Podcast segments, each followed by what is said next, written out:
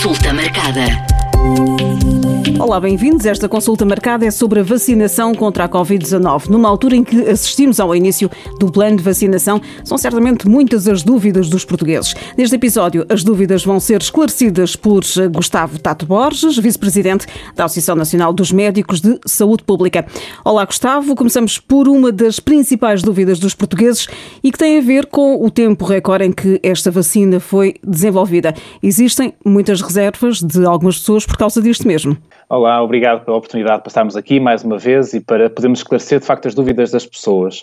É normal as dúvidas relativamente à rapidez do processo, porque a vacina que foi mais rapidamente desenvolvida até agora, creio que demorou cerca de 10 anos a ser administrada e a ter a autorização para o fazer.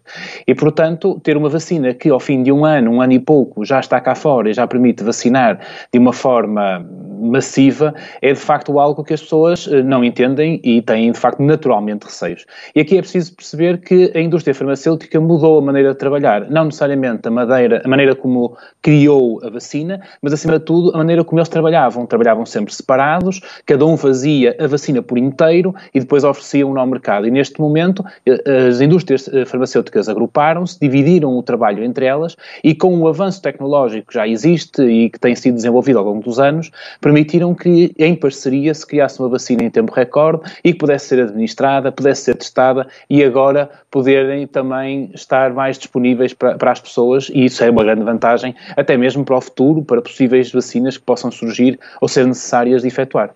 Houve aqui um esforço uh, global. Que vacinas é que foram desenvolvidas? Quais são uh, as diferenças entre estas vacinas?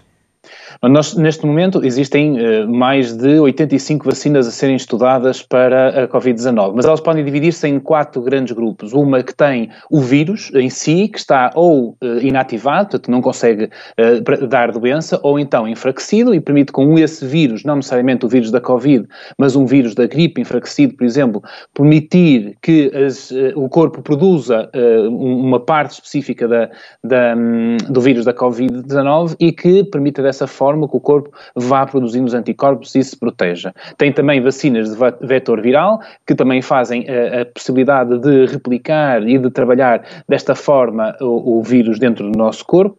Vacinas com material genético, e por exemplo, esta vacina da Pfizer, que neste momento está a ser, está a ser administrada, é uma vacina com base em RNA, que é o material genético dos vírus, e o que faz é que esse material genético entra dentro da nossa, eh, das nossas células e produz essa tal proteína que permite identificar o Covid-19 e depois uh, proceder à, à, à, criação dos nossos anticorpos, das nossas defesas. E ainda temos uma quarto tipo de vacinas, que são vacinas à base das específicas proteínas, ou seja, uh, retirada e replicada a proteína que nós queremos identificar na camada exterior do vírus e é essa que nos é dada, ou então pequenas partes delas, de maneira a que o nosso corpo possa reagir a essas partes e produzir os seus anticorpos. E, portanto, desta forma, temos este género de atividades neste momento desenvolvidas ou que podem ser administradas aos, aos nossos, eh, às pessoas. As vacinas implicam sempre a toma de duas doses ou nem sempre? Eh, há uma vacina que neste momento está a ser. Portugal comprou um pack de seis vacinas e há uma delas que apenas é necessária uma única dose, mas essa ainda está em processo de investigação e avaliação da segurança e, portanto, ainda não está comercializada. Todas as outras cinco necessitam de duas doses, ou seja, tomar uma numa fase inicial e depois aguardar entre 21 a 28 dias, dependendo da vacina que vai ser administrada, para depois ter a segunda dose e só ao fim de algum tempo após a segunda dose, então ter o efeito, eh, o efeito de proteção que se pretende para, para a população. Eu penso que o grande receio é, é, o receio de existirem efeitos eh, secundários, reações adversas. Hum, as pessoas podem ficar tranquilas, sendo que já houve algumas reações adversas em pessoas com alergias graves. As pessoas podem ficar tranquilas. Nós podemos reparar, milhares de pessoas já tomaram esta vacina, para não dizer neste momento, com uh, a toma massiva da vacina que já existe em alguns países, que uh, milhões de pessoas já estão uh, de facto a ser administradas estas vacinas. E nós apenas ouvimos falar de dois efeitos adversos. Um foi um efeito adverso temporário, que foi uma paralisia facial que deu em três ou quatro pessoas nos Estados Unidos da América, e de facto três profissionais de saúde no Reino Unido que desenvolveram uma reação alérgica grave, que, sendo que estas pessoas tinham já de si histórico de reações adversas, de reações alérgicas adversas, graves, e que tinham consigo uma caneta de epinefrina, que é um medicamento para exatamente evitar estas reações alérgicas.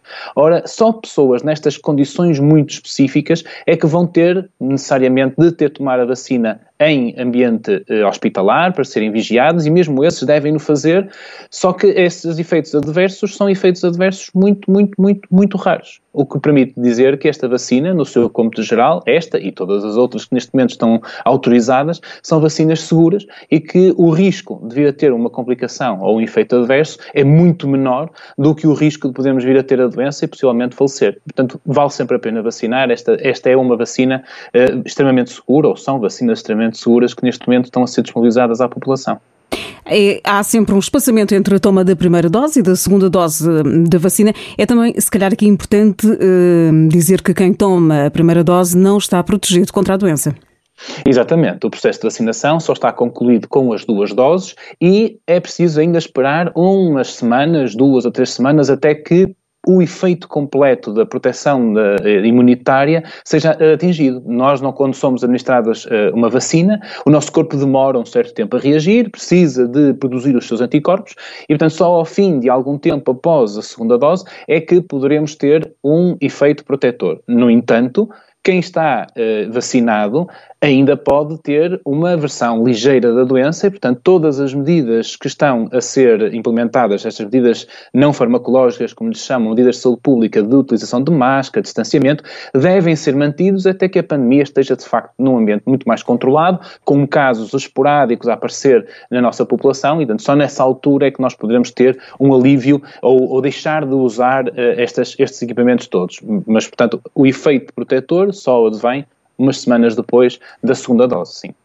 Gustavo, quem já teve a doença deve tomar a vacina?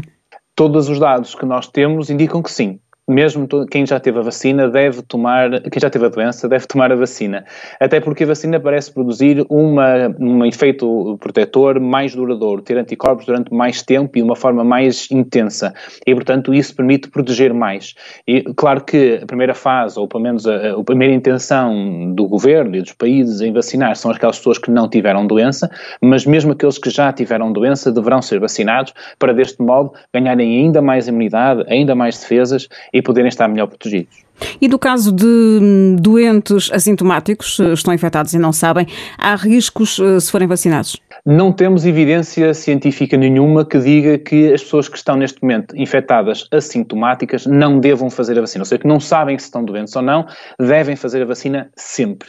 Porque a vacina vai produzir também a sua resposta imunitária sem acrescentar à doença. Portanto, é uma forma sempre interessante e sempre mais uh, prote protetora, de facto, de ganhar esta imunidade. Mesmo que nós possamos estar infectados neste momento, não devemos evitar a vacinação com este pretexto. Nós devemos sim vacinar-nos logo que sejamos chamados, para que de facto o nosso corpo produza os anticorpos e mesmo que tenhamos alguma infecção numa fase inicial, possamos responder de uma forma mais ágil, de uma forma mais intensa e de uma forma que nos proteja e minimize o tempo de doença, uh, da doença física.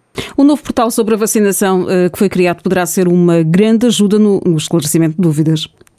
É, esse portal é uma medida muito interessante por parte do Governo para divulgar às pessoas e tirar algumas dúvidas que possam já, já existir na cabeça de, de cada um de nós. E são uma, é uma página que devemos consultar, até para percebermos, com o simulador que lá tem, quando será a data mais provável que nós possamos vir a ser vacinados, de maneira a que possamos perceber eh, qual é o tempo médio, mais ou menos, em termos de espera que, que possam eh, ser necessário. Por exemplo, eu, apesar de ser profissional de saúde, não tenho contacto direto com, com os utentes e, portanto, portanto tenho menos de 50 anos, não tenho nenhuma daquelas doenças, eu já fiz a simulação com, com base nos meus dados e eu vou ser vacinado na terceira fase. É provável que seja só vacinado na terceira fase. E, portanto, já estou à espera de, de aguardar até junho, julho ou agosto para poder vacinar e isso permite-me também ter um horizonte temporal uh, para, para a minha vacinação. E isso, esse site, de facto, pode ser uma ajuda muito grande para que as pessoas possam retirar algumas dúvidas e perceber o que é que está a passar e não ficarem também demasiado ansiosas a correr para os centros de saúde um, uh, e esperar e aguardar pela sua vez.